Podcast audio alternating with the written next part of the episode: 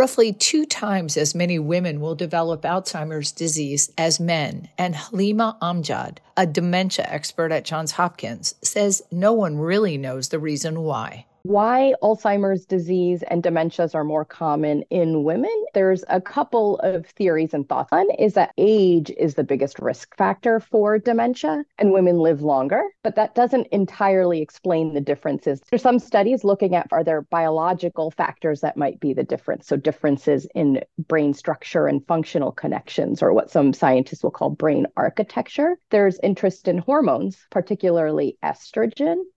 Amjad says studies are looking specifically at giving estrogen to older women who are postmenopausal have not provided a clear benefit with regard to reducing the risk for dementia. Risk factors that are known and can be controlled are high blood pressure and high cholesterol. At Johns Hopkins, I'm Elizabeth Tracy.